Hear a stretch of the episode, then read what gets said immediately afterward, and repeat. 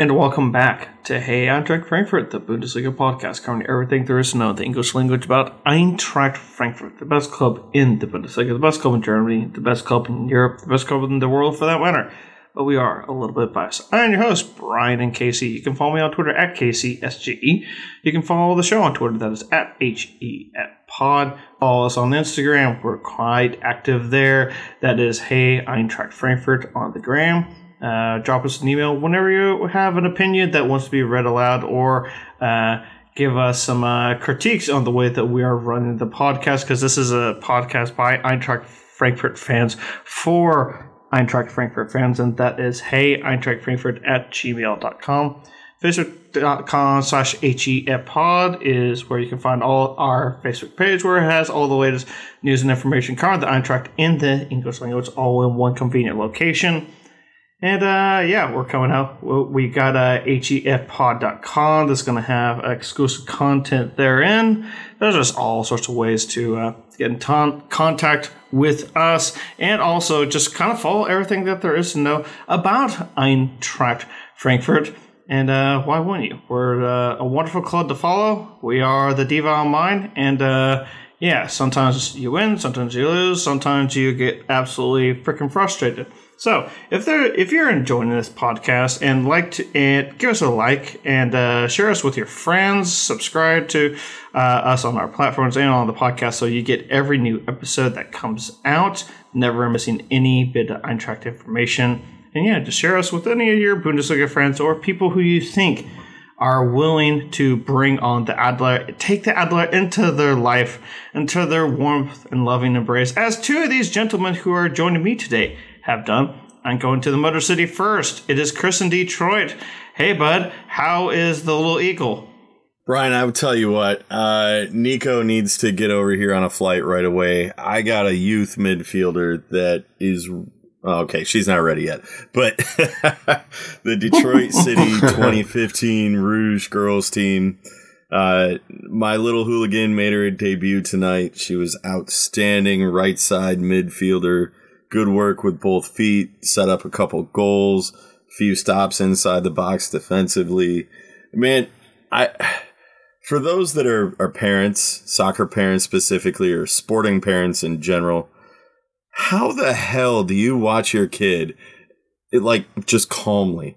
I mean, I'm sitting there at the park tonight just losing my mind. I picked off all 10 fingernails. I'm biting my nails. I'm nervous. I'm terrified. And then she goes out there and kills it. And I'm like, oh, what the hell are you so nervous for? I don't get it. Boy. Dude, uh, it, something it I don't have to worry about just yet. It was intense. Something that I have got to worry about, what, four and a half years, five years times? Comes quick. Like that. So, uh, we'll see about that. Uh, the other guy who's the other Joker in the background is the man in the Big Apple. It is Matt.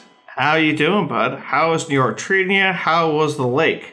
Dude, Lake George is always a great time. I mean, just just shows how beautiful. You get a little burned?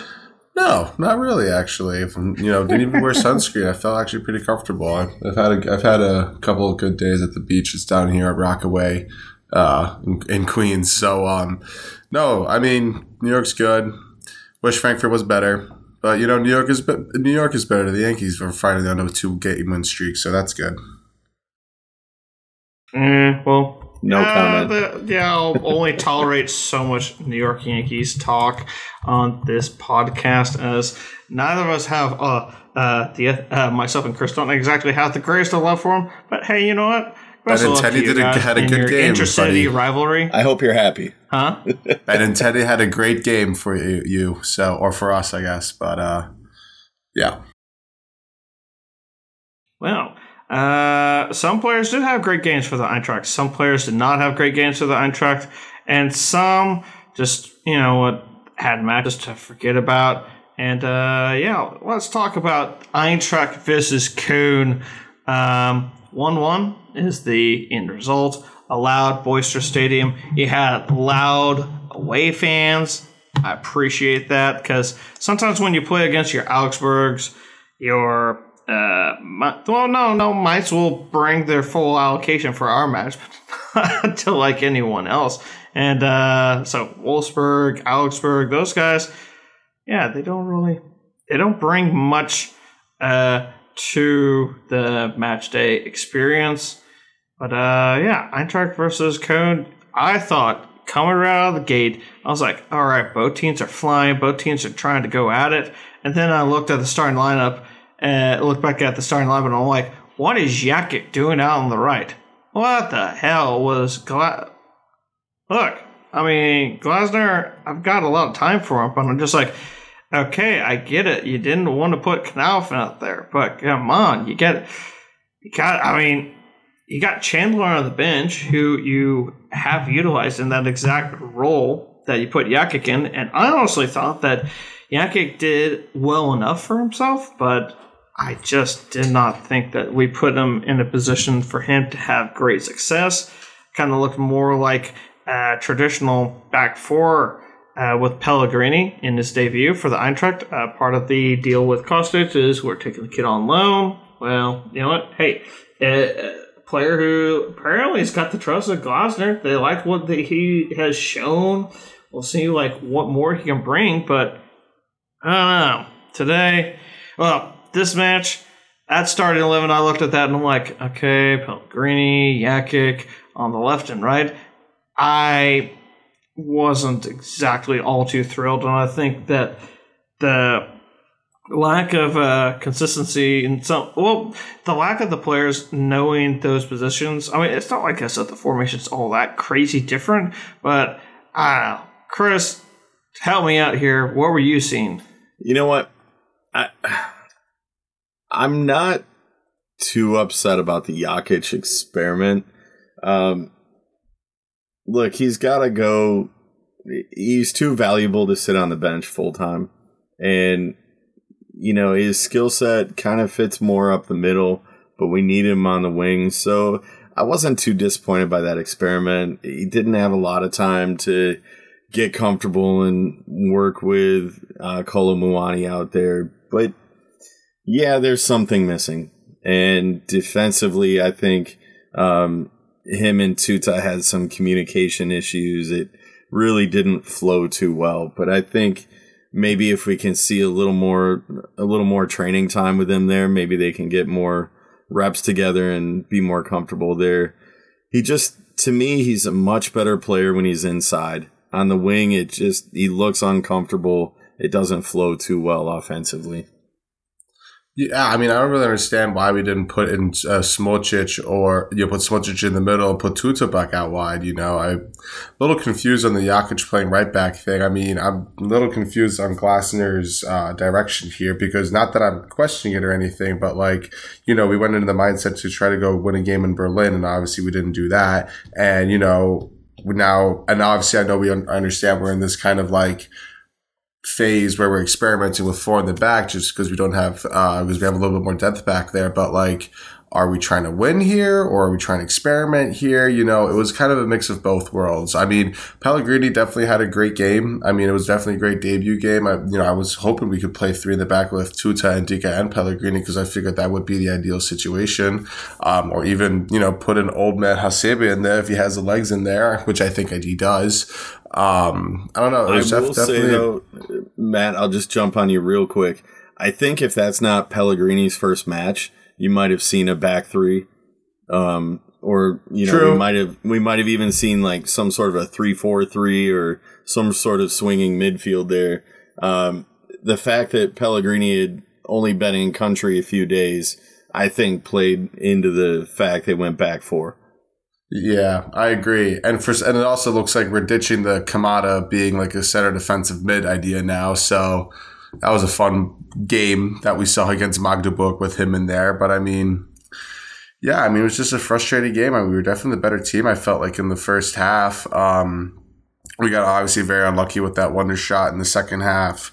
And I don't know. I mean, I, I don't understand the whole offside situation and whatnot, but I mean, it, the lineups were definitely a little bit interesting. And I mean, Gotze, Gotze, Guts Guts is doing Gotze things for some reason right now. And like the late Gotze, not the early Gotze things by what I mean by that. Well, so that being that being said, we got to to who I wanted to uh, chirp on this podcast because so far I'm like, okay, I know I need to give you time, but uh, come on, dude. I've seen you in the past and you were electrifying. Now you're playing. I hope it's not like the surrounding cast that's bringing you down, but come on, dude.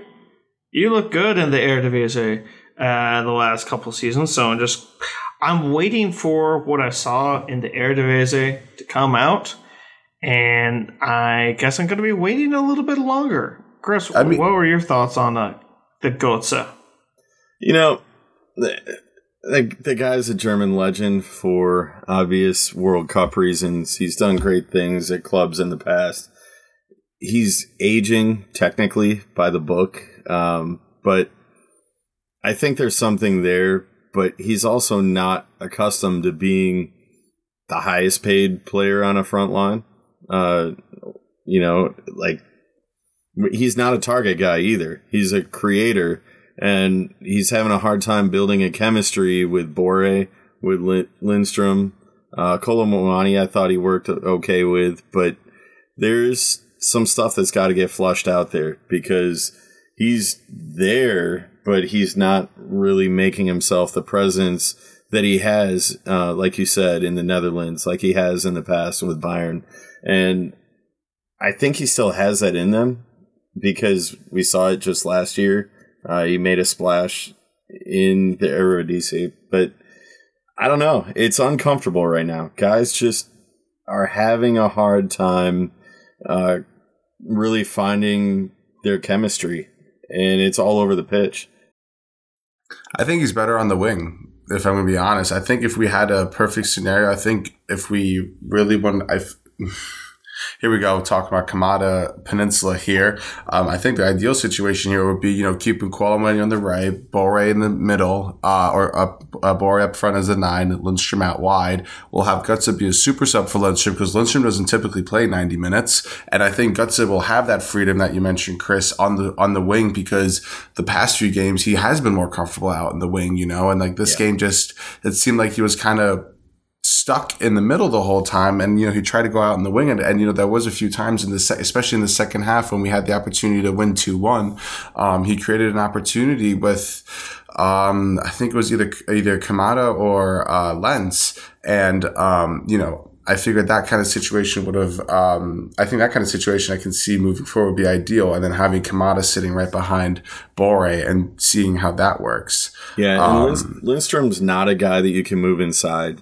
He doesn't have the size. He doesn't have the strength. Um, he's good enough on the ball, but his best action is out on the wing. I like him there, and him and Borré have worked well together. Uh, I just they don't have that third guy to put in the mix. Um, Daichi Kamada, when he moves up higher, he's far more effective now. And obviously, we saw what he did from the set piece, but um, look what he did with the goal against Hertha. He wants to be pushing forward up the middle. And if he's the one that needs to be in that high midfield spot instead of Gotze, that's fine by me.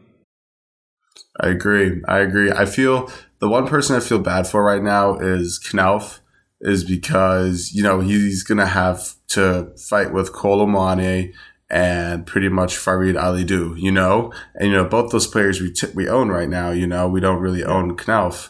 Um, and I kind of feel bad for him because, you know, they- Yet, I'm still optimistic that we can buy him. But he didn't do himself any favors by clearing a header right back into the middle of the pitch and setting up that goal either. Yeah, that Again, was- the wonder strike, but yeah, you're supposed to hit it out and wide. Yep. I mean, it, all he's got to do is clear that one to the sideline, and we're in better shape. But I'm not going to put it all on him. But when you're fighting for a spot, something as elementary is don't clear the ball to the middle comes into play. You're right. Um, hmm. Well, the way that I look at uh, Alidou, look, he, uh, He's I mean, feisty. He's, He's feisty. I wish he could hold on to the ball a little better. That first touch leaves a little bit to be desired, but he's still he's he's a good player. I really like what I've seen from him so far. He's a little spark plug, and uh, I hope we see more from him. Yeah. I think we will. He's gonna like you, like we said at the beginning of the season. You know, the depth is gonna what's really gonna help us out because it seems like in every single game when we do sub in, you know, we're creating like pretty much the same effective chances than they would we would early on in games when we have the energy and stuff like that. It seems like we are literally rejuvenating our team with the subs that we have. You know, Alidou has been definitely very effective um, in all the games he's played in. Yes, he had has his moments here and there, but he also has some very very great moments. You know, Kamada seems to be another king off the bench. You know, um, Christopher Lenz seems like he really wants to play a lot more now. So like he's been trying to uh, prove himself to fill in that Kostic void. Um, it's it's interesting. Our depth our depth is what our strong suit is right now, you know. And once we start figuring out what we're doing, you know, we're definitely warming up to it. Um, you know, we're we're probably gonna have a couple more tweaks of, of against Werder Bremen, but we're, we're we're getting there. You know, we're warming up. Yeah, we we talked about it off air before we started recording. Um, the overreaction that we've had last year and two years prior when we had slow starts. Um, this isn't the same thing. There's a depth here, there's a quality that we haven't had in a while. And it's a little concerning, especially the effort to play from behind, trying to move up the table. But the guys are there. We don't have to go hunt for guys. We're not anxiously waiting for January to fill up on more depth. We have the guys there. They're going to work things out. Um, there's no reason not to trust Glasner and his staff right now. It's just a matter of getting guys comfortable, seeing where they fit best.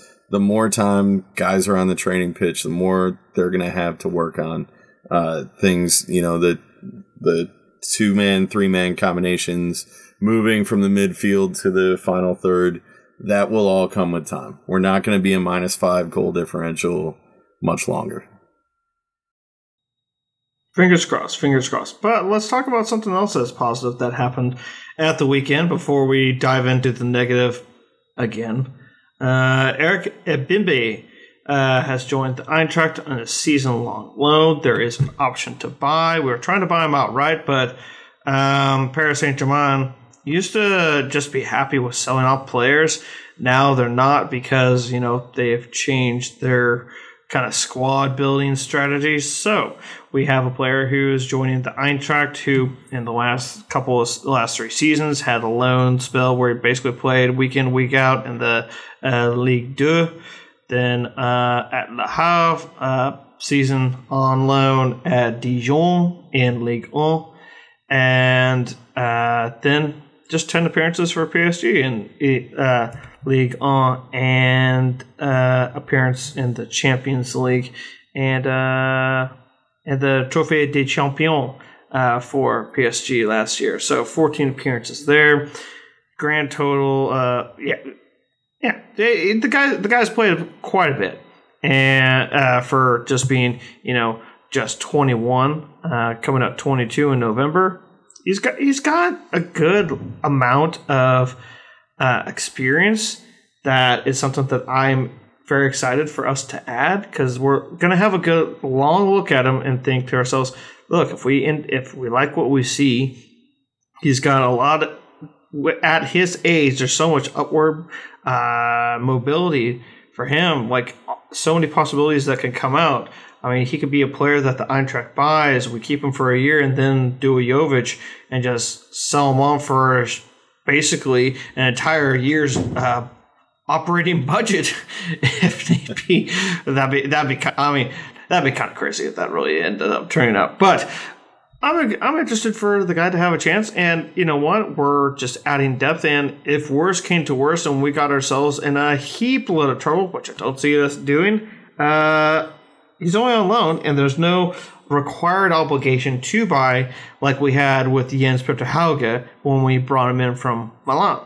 Yeah, you know, this kind of reminds me if we go back several years um, to when we picked up Michael Hector from Chelsea for a season. Mm-hmm. that one or two years? I think it was one year. Um, one year. Yeah. Uh, 16 17. I mean, the guy's coming from a roster that's chock full. He's going to see the bench there. But he's got 65 plus games of first team time um, across loans and with the parent club.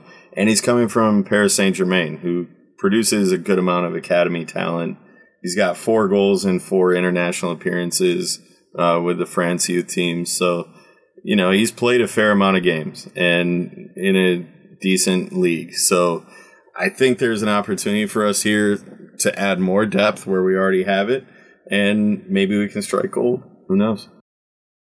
Yeah. Who knows, indeed. I know nothing about the guy, but I mean, hey, it's another time to get a big name player from a big club name. You know, uh, we did that with Omar Mascarell, did that with Lucas Piazon.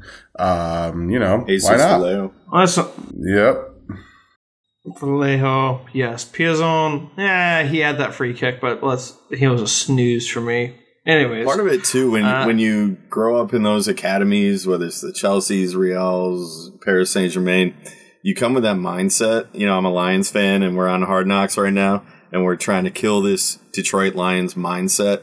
You know, like like the New Biting York Yankees. kneecaps. Not being a loser. Like, like like Matt's New York Yankees um, go out and they know they're going to win every night. Who cares if they've lost fifteen of their last Not twenty? They go in, but they go into every game with that mindset. And that's what they breed these kids coming out of the PSG academy is that when you step on that pitch, you've already won the match. We deal with with Bayern in our own league all the time. And it sometimes it's just that little mindset. Some of these young guys coming in saying, "Yeah, I am that good because I grew up and I played with this club." Well, not all the players did, but if he has that mindset, if if other guys can pick up on that, then we're not Frankfurt the diva, we're Frankfurt the well-dressed lady. You know, that's what that's the subtlety of the mindset that needs to change. so you're saying that it's a mindset thing that we just need to change? Well, Well, it, it always has yeah. been, but it you know, there's tactical aspects to it, but it starts with the way you approach things. And it, you know, we've seen success not just in our club but in other in other clubs. You see success with these young guys that come in with confidence. And that's something in some of our guys that may be lacking based on their experiences in the past.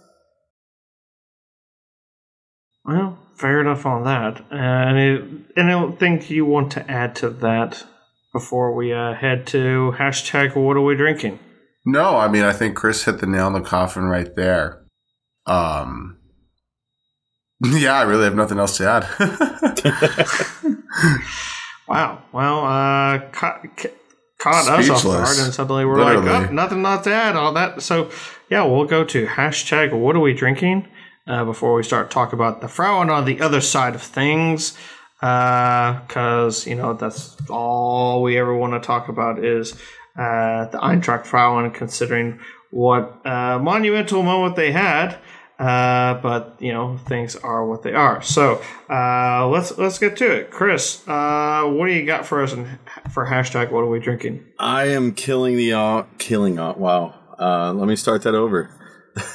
I am killing off my collection of St. Louis beer that Nathan delivered to me with such a fantastic selection, top to bottom. Um, but I am finishing off with Four Hands Brewing Company, the Strange Stout, Imperial Oatmeal Stout, 9.5%. Uh, vanilla, cocoa, nice and sweet, rich. It's awesome. Good stuff. There we go, Matt. you know, I have a little bit more elegant on here, and it's been my summer drink for, uh, recently. And um, you know, summer's not over yet, but um, nice Chris Coors Light. You know, um, I could definitely compete with Chris on that one. I think uh, I think a lot of people would rather have a Coors Light. Um, I know I definitely would. I'm totally kidding, um, but yeah, that's exactly what I'm drinking. Uh, no banquets available. nope, nope, not at Uh, all. it's okay. It's okay. So bad. Um, it's, funny you should mention St. Louis. I got a Schlafly Kolsch right here. It's nice and satisfying. Summer's over. Well, coming to a close, or I'm going to be inside a little bit longer. Uh, for those people in the know, you know what exactly what I'm talking about. But yeah, I had never had Schlafly's uh, Kolsch before, and uh, yeah, two thumbs up for me. So that's going to wrap it up for hashtag What Are We Drinking. We'll be back, segment two, with the Frauen Corner to talk about Eintracht Frankfurt's Frauen team in the Champions League. So stay with.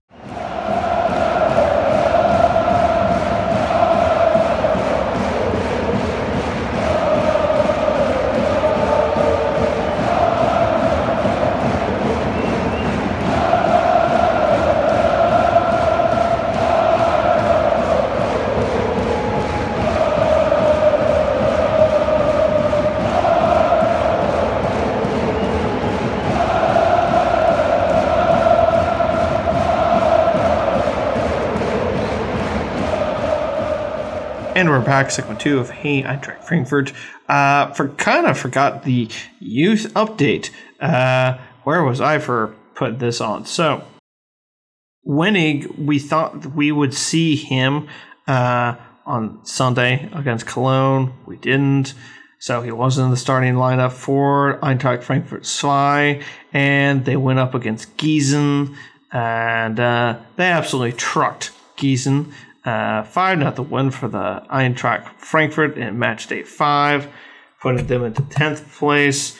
Uh, goals from all around, so uh, good on the guys for doing well there. 1400 uh, actually, uh, Pro Transfermarkt uh, show as the attendance. So uh, fans coming out to see the Eagles uh, actually win something at the weekend. I'm not trying to say that the Frauen didn't do good. Uh, I guess I kind of leading into this just a tiny bit. So Eintracht Frankfurt heading into uh, qualification for the 22-23 Women's Champions League.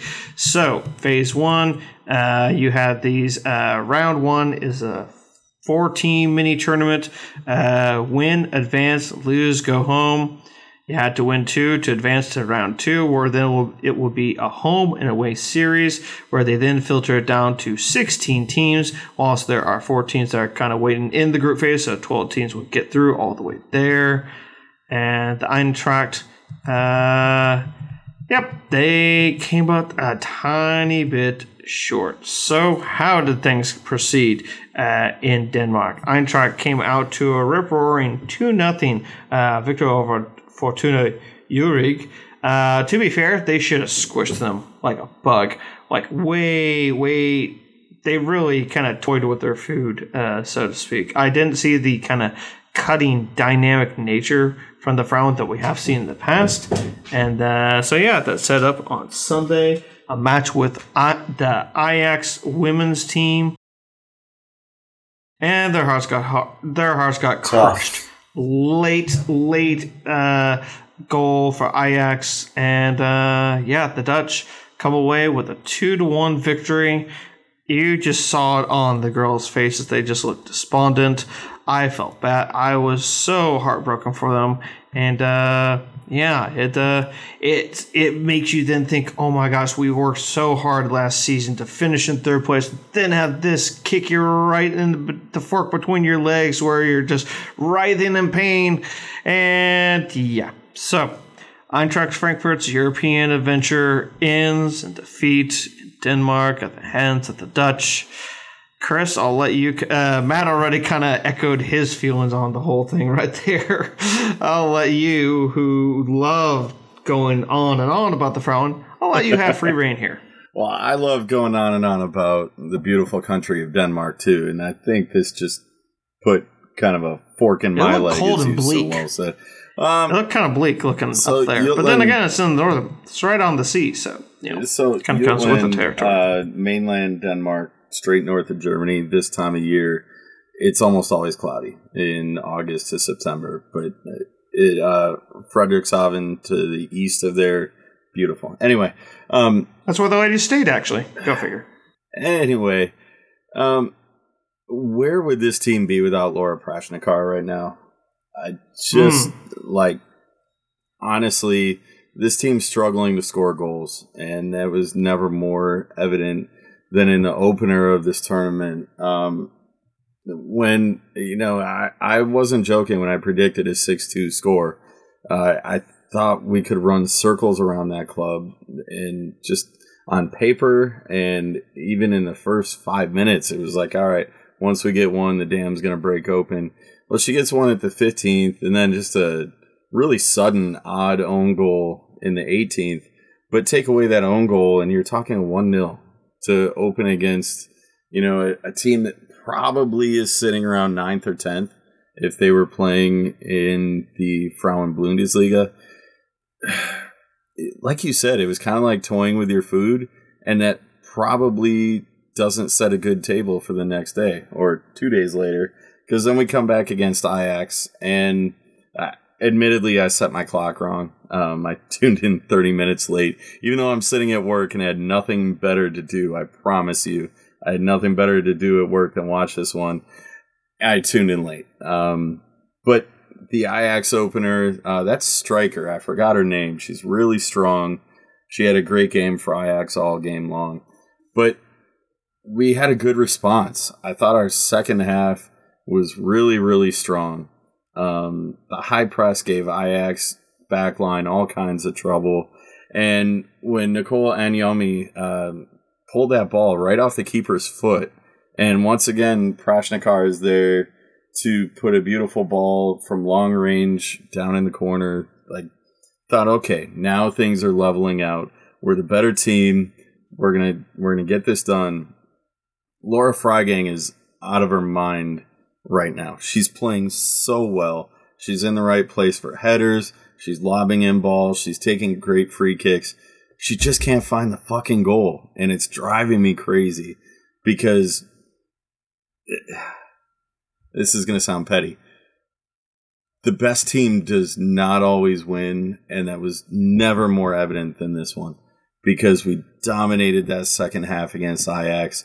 And then to lose, admittedly, a, a top notch bicycle kick. Um, I, I just, I, it kills me to see the girls go down like this. Um, Cara Basel went basically post to post uh, from the corner to try and make that um, save off the cor- off the uh, bicycle kick. And I don't know who's got behind her. I think it was Nüsken too. She reached for the ball. Just a great lunging effort. That ball went in the one inch inside the post where it could kill us. And it just sucks because, like you said, Brian, they worked so hard to qualify the hard way, the domestic way. And we knew what they had to do in this qualification process to get to the group stage. And to fall short against a team that I think we're better than, it really sucks. But um, if we're on track Frankfurt, that means we have to be resilient. Uh, we got to take some positives out of this. And if there's anything, uh, want more to ignite a little fire in the belly of each one of these players to say, hey, you lost your opportunity to, at international football here. You didn't get to bring it back to the Waldstadion. Um, go earn it the right way. Go qualify top two in the league this time. And I think we have the talent to do it this year. I just I feel for these girls. It's going to be a tough couple weeks trying to recover from this.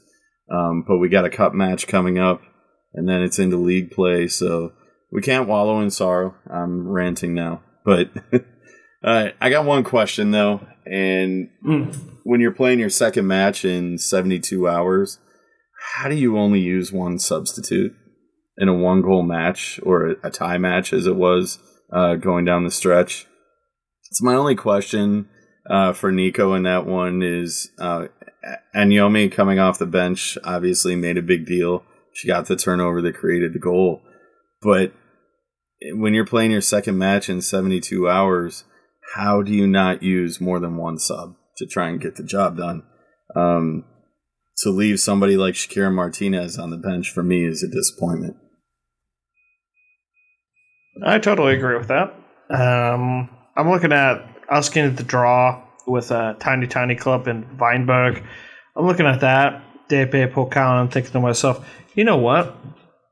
The goal has got to be for the team to finish top three again and and go all the way to the final the DFB Pokal and you'll just see who you uh, come up against. And hey, you know what? If we don't have to come up against Bayern or Wolfsburg in the final, the word there is no reason to believe that this team will not come away with a DFB Pokal victory. And uh, uh, I, I, expect the ladies to be at the Rhein-Energie Stadion in Köln, and there to be thousands of Eintracht Frankfurt fans who travel to that match to bring it all home. And uh, and you know, yeah, we, we this don't team have is the, good enough to do it. Yeah, we don't have the excuse now that you know playing through a group stage and extra travel and stuff like that. That's not an excuse now. So I would argue that we need to finish top two because we don't have the added games um, hmm. to the schedule. There's no reason to claim that we're tired now. We're going to play less matches than both of the teams that we need to topple to finish top two. So you don't have to finish. Come on. yeah, give them everything you got now. Um, you know, and big props to the fans that traveled too. It looked like they were maybe 50 to somewhere between 50 and 100 there. Um, awesome showing. They were loud, and it, it was really I was about a to say, proud you couldn't tell there were any fans there uh, except for the Frankfurt fans. It, Except like for the ones behind heard the a goal. Yeah. Yeah. The Eintracht, uh, Eintracht Frauen International was on display. Much props to those people who went up to that part of the world. Because, like I said, it looked kind of grim when most other Germans would have been just sitting out in the heat, well, or melting in the heat, as is kind of the case with some people, considering the temperatures that are hitting uh, uh, Europe at this moment in time. So, yeah, uh, we got the DFB Pokal as you as we mentioned coming up. So those will be taking place uh, the second week, the second weekend of September, and then yeah, you got the you got the Frauen Bundesliga kicking on, and we got Bayern right out the gate. I hope that with the match being played at the Waldstadion for the the Frauen opener, I really hope that they just fill out the entire low the lower part of the stadium. You know, These that? these Uh, women earn like. Um, twenty six to twenty nine thousand possible fans that could be in there. They pop, they pack it in like that. You're gonna take Bayern all the way and, and get a draw, or even or the win. I've crowd. I've always argued like that. they should be there anyway. There's no eagles that should live outside the nest, but uh, you know it is what it is. But they've earned this opportunity through their hard work the last uh, 24 months under the eagle crest, building up to this moment. You are expected to win the league this year. In my book, I don't have them winning it, but that's the expectation from here on out: is winning the league and competing in Champions League because that's the standard that was set under the other crest, and that's the standard that will continue under this one. Yep. Historically speaking, um, Erste FFC Frankfurt, there are a, that is a large trophy cabinet that was uh, kind of brought in uh, for the Frauen. Seven Bundesliga titles. Uh, would like to get that eighth. There are four UEFA Women's Cup slash Women's Champions League trophies because those known as Women's Cup for most of those trophies, and a lot more pokals. Uh, nine pokals in total for the for the Frauen team. And you know what? Uh, yeah, get that. Uh, I'm real. I'm I'm all, I'm not trying to push them so far, but I am looking at the Frauen Pokal and I'm like, hey, you know what? We got bounced early. It helped us get to the Champions League. Now you had to take that additional step. That means you know getting back to the the Pokal final and yeah, cons- making the Champions League again. Because as we saw with uh, Hoffenheim, who had to go through all the qualifiers that like the round that we did and the round that you know they got to the next round and they got to the uh, group stage as well. They ended up finishing, uh, geez, what was it like uh, fifth? What was it? I think they were behind Potsdam and the uh, as the league table finished, as I believe.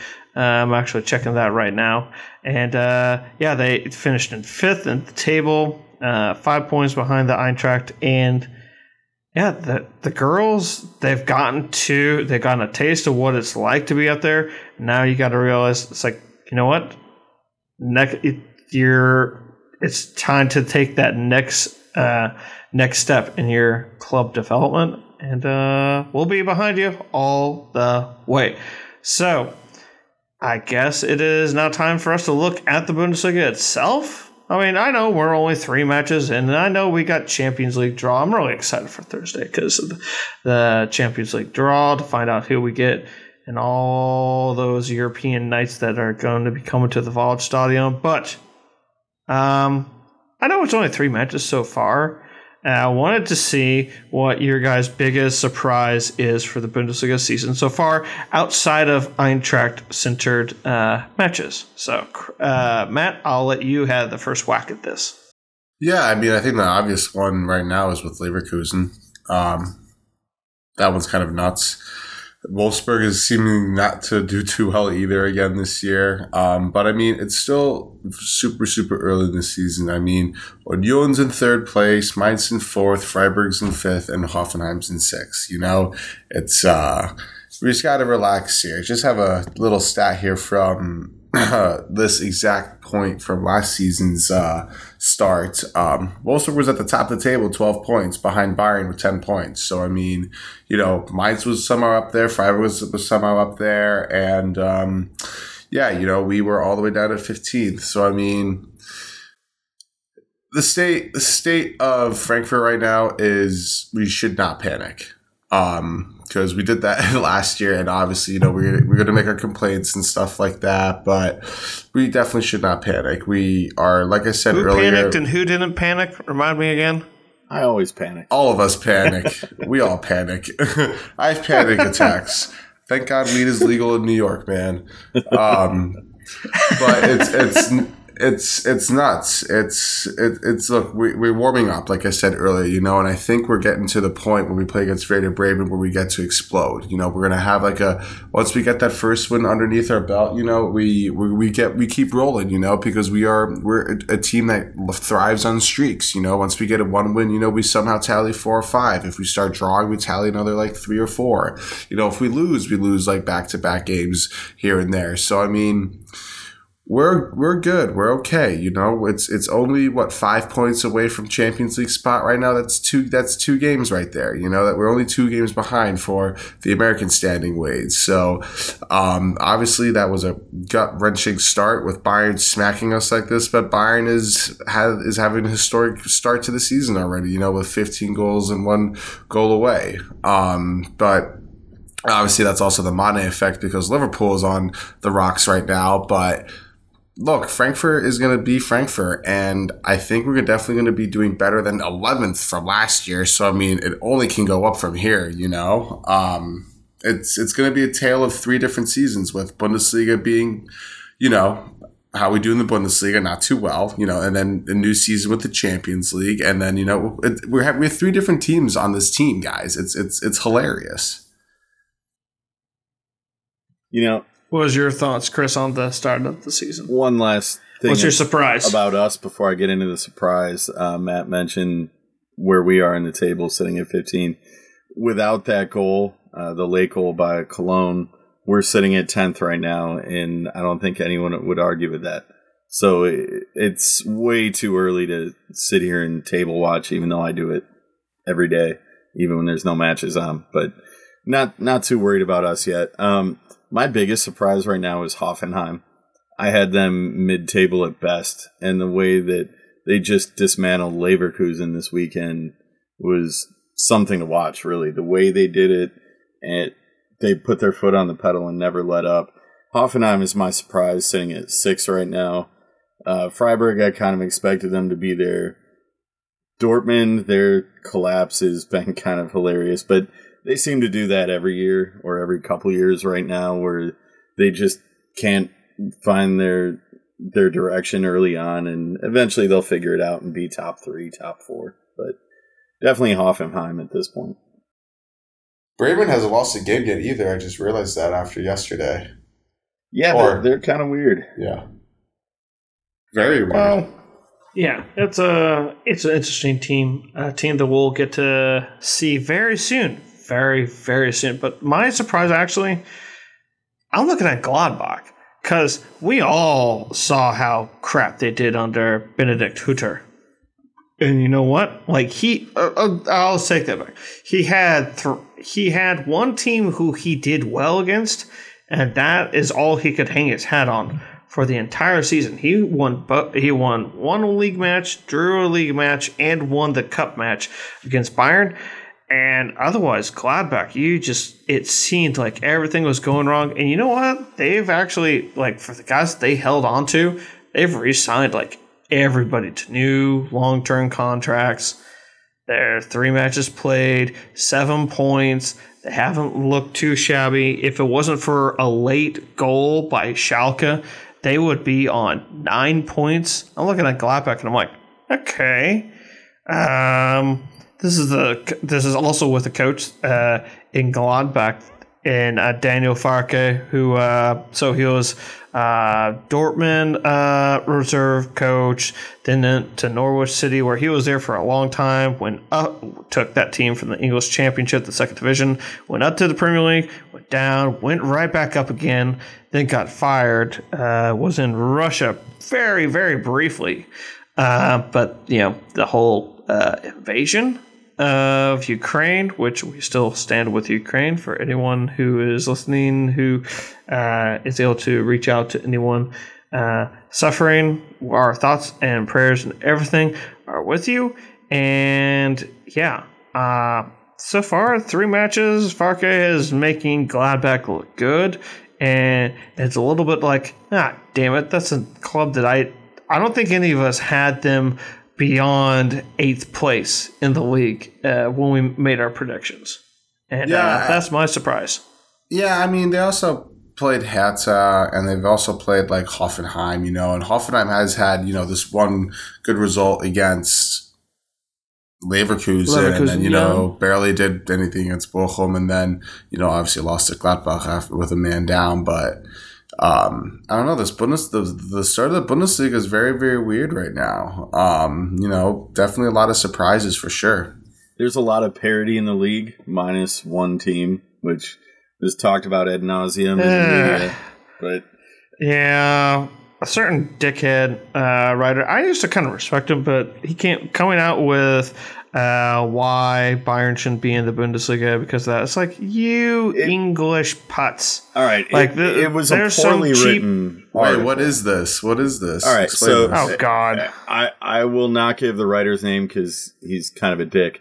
But in the Athletic, there's a piece about Bayern Munich and their domination of the league over the last ten years, and he basically puts the case out there that Bayern is too good for the Bundesliga because no one else is willing to step up. And it's kind of that argument. He's making the argument Bayern has made where we want others to play the game the way we play it. Well, you've had 50 years to establish the game and, you know, set the deck in your favor. So it's not as if others aren't trying. We just don't have the means that they have to do it. But he he set up this scenario where he replayed the Bundesliga for the last 10 years if Bayern was not in it. And it showed how the table would have been different and how you would have had multiple different winners. Um, it would have affected the what table in a million ways. What a like the team, bag. Yeah, real dickhead. I mean, yeah. he. I mean, a point was, and I looked back through like in the last fifteen years, the last team that wasn't Wolfsburg or Dortmund or uh, Bayern uh, to have scored uh, more than 65 points was a title winning team from Stuttgart in 06 07. The last team that wasn't one of those three, they scored 70. Everyone else in that group uh, not, oh, yeah, I also kind of threw Leipzig in there too, but we all admit that they're artificially inflated and all that shit because of the way that they uh, fund themselves. But even Leverkusen had not gotten above 65 points. And honestly, the Bundesliga, like, if we want, if we acted the way that, like, some American fans do, who are listening to this uh, in the way that we kind of pick out our teams, then yeah, everyone would cheer for Bayern. But no, we all came uh, via different routes to Eintracht. And like, if we wanted to go for just a team that just wins stuff, well, you know what? There's kind of only a handful of clubs that kind of win anything on a right with any sort of regularity in this league. And if you want someone who's gonna kind of like be a challenger. I guess you can have that, but I mean, we all came to Eintracht via different ways, and none of us were look were looking as glory hunters because we had some sort of relationship and connection to the club, and anyone who wants anyone from the outside who wants to give shit to us for caring about a club that means more than uh, more than words, then they can get stuffed. You know, What's so stupid about him too is is just like you can say it's such a dumb reporter's way to get some stupid clicks in them, clickbait and stuff like that. But it's easy to shit on any sort of dynasty. You know, you can shit on the Patriots dynasty, you can shit on Juve being great, you can shit on Manchester United being great back then. You know, it's always just like oh, Definitely like- not now. well, obviously not now, but I'm saying like that's what people get clickbait all the time. Like, how do you get that? and, Like these these would be the results uh, if the Warriors weren't this good, or like if the Warrior, or if like the Patriots or the didn't Bulls weren't that or- good in the in the nineties. but you know, Brian, Like, come I, on! I think It's part of the problem dumb. is we sit here from the, the American sports lens, where sports and, and the leagues that we Our manufactured the leagues that we follow are manufactured parody. Exactly. If you have the worst record in the NFL, you get to pick the best player in the next draft, and you get the easiest schedule. You know, if you if you are the worst team in baseball, not only do you get the first pick the following year, you get extra picks in the draft. Like we, So we, why hasn't the so why haven't the Lions won anything? because they're the fucking Lions and the Ford family sucks. But but I mean, like, look at a perfect example is the New York Yankees. You know, they're the winningest team in the history of baseball here in America. Um, but at the same time, they develop their talent, even though they are the best team and the the rules of the league stack the league against them the following year. They find a way to do it by the proper means. Um, it's just a different in other sports here in America. So when you get the Americans saying, "Well, if I'm going to follow the Bundesliga, I'm going to follow Bayern because they win," that's because Americans just are lazy and don't want to do the work. If they invested themselves in learning about 50 plus one and and learning the value of Cologne or Frankfurt or you name another club that's done it the right way, they would Stuttgart. yes, they'd fall in love with that, but they don't want to do the work because they're lazy. Very true. Very true. All right. Uh, we've done enough angry ranting. Uh, got something to look forward to on Thursday. We'll be coming out with a. We're planning on coming out with another episode when uh, the Champions League draw is brought in. Right now, we're just waiting on. Um, we're waiting on six matches to take place to pick out the final, final six teams to the Champions League group phase. Uh, currently, as things sit, uh, Victoria Pools and Karabakh are at nil nil, waiting for that match on the 23rd to take place. Bodø/Glimt, the club that produced uh, Jens Petter Hauge, has a narrow 1 0 lead as they go to Zagreb to place the Croatian uh, champions, Dinamo. Uh, Maccabi Haifa from Israel has a 3 2 lead as they head to Belgrade. Copenhagen has got a 2 1 lead uh, as they head to Turkey. A very long ways to go on that one. Uh, to play Trabzonspor. Golly, it's almost. It's going to the other opposite side of freaking the entire continent. Um, Dinamo Kiev fell uh, 2 0 to Benfica. That, in my opinion, is all done and dusted. It's the only one that seems to be kind of like like signed, sealed, and delivered as they go now to Portugal uh, to play the second leg. Remember, Kiev uh, had to play in uh, Poland because of for obvious reasons. The Turkish, uh, the Ukrainian league is supposed to be starting up in the next couple of weeks in uh, certain parts of the country. So here's hoping that they can pull that off. Are they And, playing it um, all that we- domestically? yeah, they're gonna play a domestic schedule Good and everything. It's I, I don't good for That's them, but I'm kind of like, oh, that's a little dangerous. It is. So, uh, just saying. And uh, Eindhoven uh, has a they got a, themselves a two-two draw against Glasgow Rangers, the team that we played in the final of our Europa Pokal. Uh, they go back to Eindhoven, and uh, yeah, that is uh, where everyone stands. It's all uh, one goal scorer line, knife edge, or uh, it's all deadlocked in there. Uh, as I mentioned, Benfica Kiev. It looks like uh, Benfica will be going through, but hey.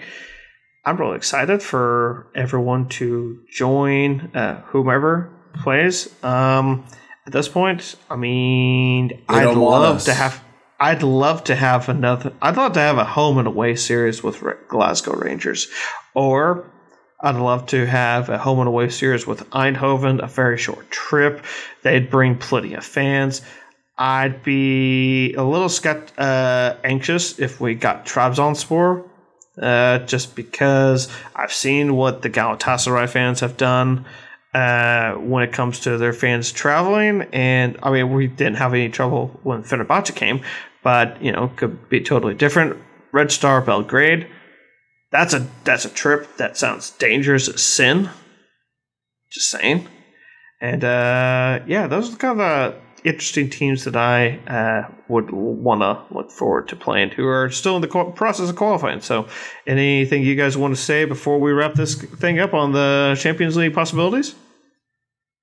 Uh, we're in pot one, so we're gonna avoid. Thank God. Yeah, we're gonna avoid the big names, but careful because that pot two has plenty of dangerous teams there. Yeah, I'll very quickly kind of skim over those uh, leaders in there in pot two because basically every yeah everything now is sealed in pot one and pot two. So uh, Real Madrid, Manchester City, AC Milan, Bayern Win, Munich, win, Paris Saint Germain. Porto, and Ajax are all in our pot. Uh, the only team that has qualified for uh, the Champions League group phase who has not got a pot to not piss in, but though they may not have a pot to piss in because their coach is driving them crazy. Marseille, that'll be a fun. That'll be fun if we actually got Marseille and we actually got to have fans in the home and away legs. Considering the fact that when we played them at the Europa Pokal, they had to play behind closed doors. So, uh, but as I mentioned, pot two uh, that I should have rattled off with Liverpool. When That should be. uh, these days, yeah, that'd be that would be a win. Uh, Chelsea, revenge would want that, want that. Barcelona, when Juventus, when oh yeah when I want. Atletico, Mad- Atletico Madrid. Uh, Draw. That ain't that. That's, That's okay. You're gonna if you're gonna have one loss, I'm gonna chalk that one up as uh, you're gonna go to Madrid and just get well, you're gonna get beaten up. It's basically like you know, like playing against a team that you know you don't want to to play against, but you got to play them, and you know that they play dirty, and you just kind of come out all beaten up and bruised and injured. Yeah, that's playing Atletico Madrid. Then there's Sevilla, Leipzig, who we cannot get drawn against because they uh, in the group phase you are not allowed to be drawn against a team that is from your league. And then there is a team from the other side of North London. We played Arsenal London. It's called Tottenham Hotspur London, and. Uh, yeah, that's a team Win. that could be tricky, but we'll get if we played against them, we get to see a very uh, a guy who I think is a rather uh, famous figure from Italian football who's got the best best hair plugs that around, and uh, Antonio Conte. I mean, come on. Uh, uh, yeah, and uh, in terms of uh, any small clubs that you're like, where is this club? Where's the, where's a member of that club? Where's a member of that club? So, um, Club Brugge uh, from Belgium uh, is in pot four. Glasgow Celtic, the arch rivals of the Glasgow Rangers, is in pot four as well they all cheered for us in the in that final, so it helped out. And uh, then you got your other teams: uh, Dortmund, Salzburg, Shakhtar Donetsk, Inter Milan, uh, Napoli, Sporting Lisbon, and uh, Bayer Leverkusen are all in uh, pot three and cannot move into pot four. Uh, I forget what team it is in uh, the in the playoffs who is of a certain of a certain pedigree that uh, uh, is why uh, Marseille is not in there. I don't know. It's probably uh, like Eindhoven, considering the fact that uh, the Eredivisie had like two teams just rack up all the coefficient points in the last season because they were all them and Feyenoord were just crushing everyone in the Europa Conference and made it both to the semifinals. So. Uh, Hope be surprised if it's those guys who are possibly going to pot through. But yeah, can't wait for that draw to happen. Uh, we'll be waiting with so much expectation. It's going to be great. And if you think about it from this standpoint, anyways, if we had qualified for the Champions League on our own, we would be in pot three. So that's not too bad considering the fact that, like, uh, for example, like, because uh, the winners of certain the winners of certain countries automatically uh, get put into pot one. So AC Milan, because they were champions of uh, the Serie A, have exactly 38 coefficient points because they practically have not been involved in Europe for the last five years. They've only got like two brief uh, appearances, and each one in like the Europa League. And uh, yeah, that's all that they got to show for themselves.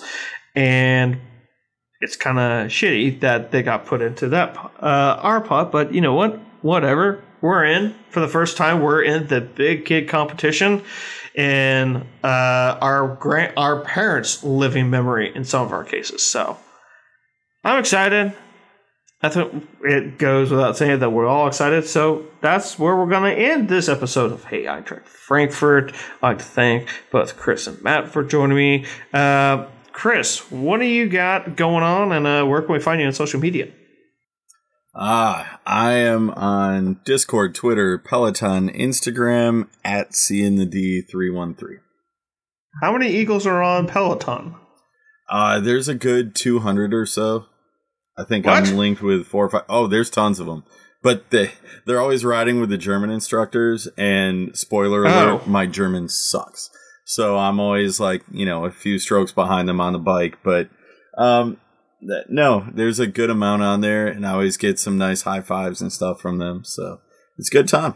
Oh, you should join. Good. That's good. There you go. There you go. Uh, uh, well, seeing as what with uh, the incoming expenses that I got, I don't think I'm going to be buying a Peloton bike right now. Well, good. You don't need a bike. No, I got, I got, a, I I already have a gym membership, membership, without the bike. Yeah, I got a. Uh, yeah, I can just buy a regular bicycle for like one third the price of a Peloton, and uh, do it the old fashioned way. We'll talk offline. Matt, are you are you trying to say that we could start having them advertise? If so, if you're a company, uh, if you if you happen to uh, work for a company that wants to advertise, get in contact with us. Uh, uh reach out to us on Twitter. That is at HEFPod. Hey Eintracht Frankfurt on Instagram uh, hey Eintracht Frankfurt at gmail.com, facebook.com slash HEF pod. And in case you like some of our content, one of the guys who runs that is Matt. So, Matt, what are you doing and where can we find you on social media? You can find me on the Twitter scape at wag8m8 underscore, and then on Instagram at underscore Wagner8. And then obviously you got to follow the Instagram page on Eintracht Frankfurt because we uh, launched a new logo if you guys haven't seen that yet. Oh yes. Beautiful. So we did a little bit of rebranding. I'd like to thank our boy uh, way up north, Miles, doing a great job. Love you, buddy. And uh, yeah, beer beer on me next time you come south. Just Miles, just Miles. And we have uh, stickers. I ask us for stickers. we'll send some. I got a bunch of them. Yeah, Matt. Chris loves to send out free shit. I do. There's more on the way. I wish I could talk about it. There's a lot more free stuff on the way. Oh, so excited. Yeah, hope hope that everyone has a good rest of your week. And yeah, we'll be back to talk about Eintracht in the near term future. We're trying to put together a podcast that will give us an instant reaction from the Champions League draw. So look forward to that. There, we can get a preview of Eintracht versus Werder Bremen. It's an historical time to be an Eintracht Frankfurt fan. So take care, everybody. And follow us on our various social media platforms. Give us a like and a review on your favorite uh, streaming platform for listening to us on podcast form so we know if we can do better. Awesome. We will do our best to be better. And if you just want to root us on, know, we'll take that too. Take care, everybody. Until next time, choose. And now we have rumored transfers. Kevin Trapp to Manchester United. Manchester United? Oh. Do they even play Champions League? Yikes, man. Hey,